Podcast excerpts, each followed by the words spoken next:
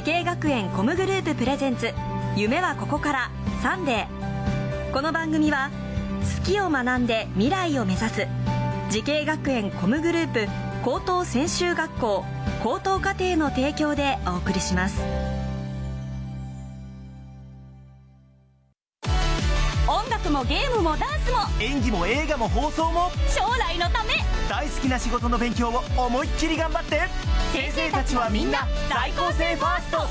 夢のスタートはここから。滋慶学園 COM グループの高等専修学校高等課程オープンキャンパス開催中。滋慶学園 COM グループプレゼンツ。夢はここから。サンデー。今日は東京スクール・オブ・ミュージックダンス専門学校高等課程にやってきました。この番組は人生の大きな目標を夢に向かってスタートしたティーンエイジャー夢大きい人を紹介します。今日の夢大きい人はこの方です。こんにちは。東京スクール・オブ・ミュージックダンス専門学校高等課程 K-POP コース K-POP ダンス専攻に通っている加藤大我です。よろしくお願いします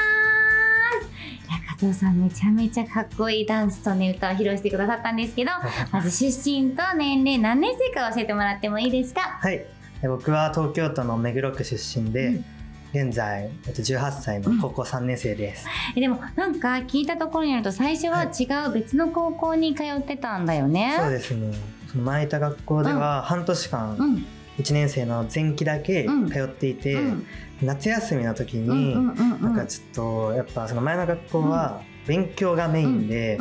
歌とかダンスを習うことがなかったので習える授業がなかったので、うん、なんか今のままでいいのかなって思っちゃって。その時にやっぱ歌とダンスができる学校に行きたいなと思って、うん、それを両親に伝えている感じです、ね、あなるほど。じゃあその前の学校はそのその芸能活動サポートはしてくれる学校だったけどそれをこうそれ自体を教えたりするような学校ではなかったから、はい、ちゃんともう学校生活の中でしっかりと取り組みたいっていうことを親御さんに夏休みの間に説明して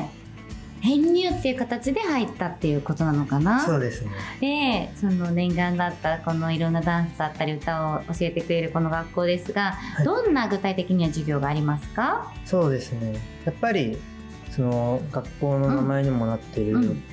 ダンススクールなので、うん、まあダンスはもう基本的にどのジャンルもほぼあって、その中に歌とか、あとははいなんか演技の授業とかもあったりとかするっぽくて、そうですね一番好きな授業は何ですか？僕は K-POP ボーカルとヒップホップのダンス、えー、どんな授業するの？K-POP ボーカルとヒップホップは。そうですね、うん、K-POP ボーカルはやっぱりボーカルのトレーニングで発声とか、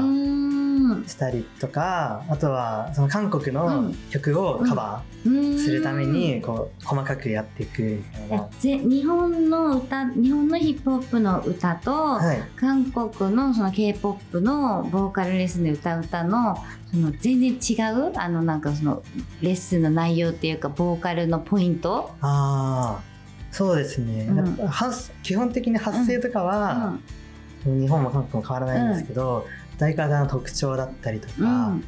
癖、うん、みたいなものがやっぱちょっとそこは違うなと思いました、なるほど、はい、でそこを自分なりにアレンジして歌ったり、はい、先生にその癖を直してもらったりその癖をそのまま歌ったりとかして、自分らしさを出していくっていうような感じ？そうですね。そうか、はい、ね、苦手な授業とかある？苦手な授業ですか、うん、苦手な授業はやっぱジャズとかバレエがやっぱ一度も経験したことがない中で授業を受けることになったので、やっぱ最初はもう全然ついていけなかったですね。うんそうか、はい、でもやっぱりこの柔軟性をすごい大事にされてるのかなと思うんだけどやっぱり、学校に入ってて柔らかくなりました体。あそうですね、うん、もう本当に本当に硬かったので 確かにだいぶ柔らかくなったかなと思います、えー、そっかそっか、はい、そんな中で加藤さんがとっても信頼している先生がいらっしゃるんですよね。はい。と信頼している先生は、うん、担任の増永聖奈先生です。増永先生、はい、今日はですね増永先生からメッセージをいただいています。ご紹介していきます1年生の後期から転校してきて最初は緊張していたからか全然話してくれませんでしたね。でも授業で中学生にダンスを教えに行ったりたくさん経験していくうちにだんだん話せるようになってきて今ではチームリーダーをしたり後輩の面倒を見たり本当に中心的存在です。ダンスもかっこいいですが個人的には歌がとても魅力的だなと思っています。これからの活躍が楽しみです。あと悩んだ時はいつでも話しに来てくださいね。っていうことです、はい。優しいメッセージが届きますけど いろいろ聞きたいことがあるんですけど最初全然話してくれませんでしたねって書いてあるけど 意外今のね魅力的ななんかこの朗らかな感じから全然想像できないんだけど人見知りでしたか？最初は。そうですね、うん、だいぶ人見知りだったなと思います、うん、えどこでそれは変わったの？そうですね。やっぱなんか最初はまあ緊張も入ったと思うんですけど、うんでもなんか結構いろんな人と関わっていくうちに、うん、こういう人もいるんだなとかこういう考えの人もいるんだなって思ったりしたら、うなんか意外とこう外交的になったので。うん。かんやっぱこの学校で過ごしてきたから、みたいなところはあります、そうだよね。みんななんかこう、はい、結構なんかシャイだとやっていけない部分もありそうだもんね、うん、なんかね、ね、自分の意見言わなくっちゃみたいなねとこもあるよね。じゃあこのメッセージは本当に胸に秘めてね大事にしていきたいなと思いますよね。そうですね。はい。それでは最後に伺います。加藤大河さん10年後の未来の自分に送る言葉は何ですか？はい、えー、僕は10年後の自分にもちろんアイドルとしてのアイドルとか俳優とかアーティストの夢を叶えつつもそこから延長して自分のブランドだったりとかを立ち上げてそこからていうんですかねテレビやステージに立って自分みたいに夢を追いかけている人にこう夢は絶対叶うんだよ諦めなければ叶うんだよということを伝えれるようなアーティストになりたいなっていてほしいです。素晴らしい。もうなんかビジョンがしっかりしてるからもうね、はい、もうこうなってこうなってこうなるっていうちゃんとこう夢が明確なので絶対叶うと思うし本当に近い将来なんかもう見えてますね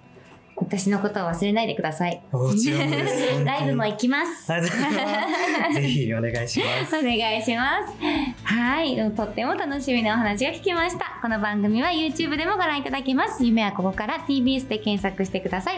今日の夢大きい人は東京スクール・オブ・ミュージックダンス専門学校高等課程 K-POP コース K-POP ダンス専攻で勉強している加藤大我さんでした。ありがとうございました。ありがとうございました。メが好き。e スポーツが好き。音楽が好き。ダンスが好き。動物が好き。3年間大好きを学ぼう。慈恵学園コムグループの高等専修学校高等課程。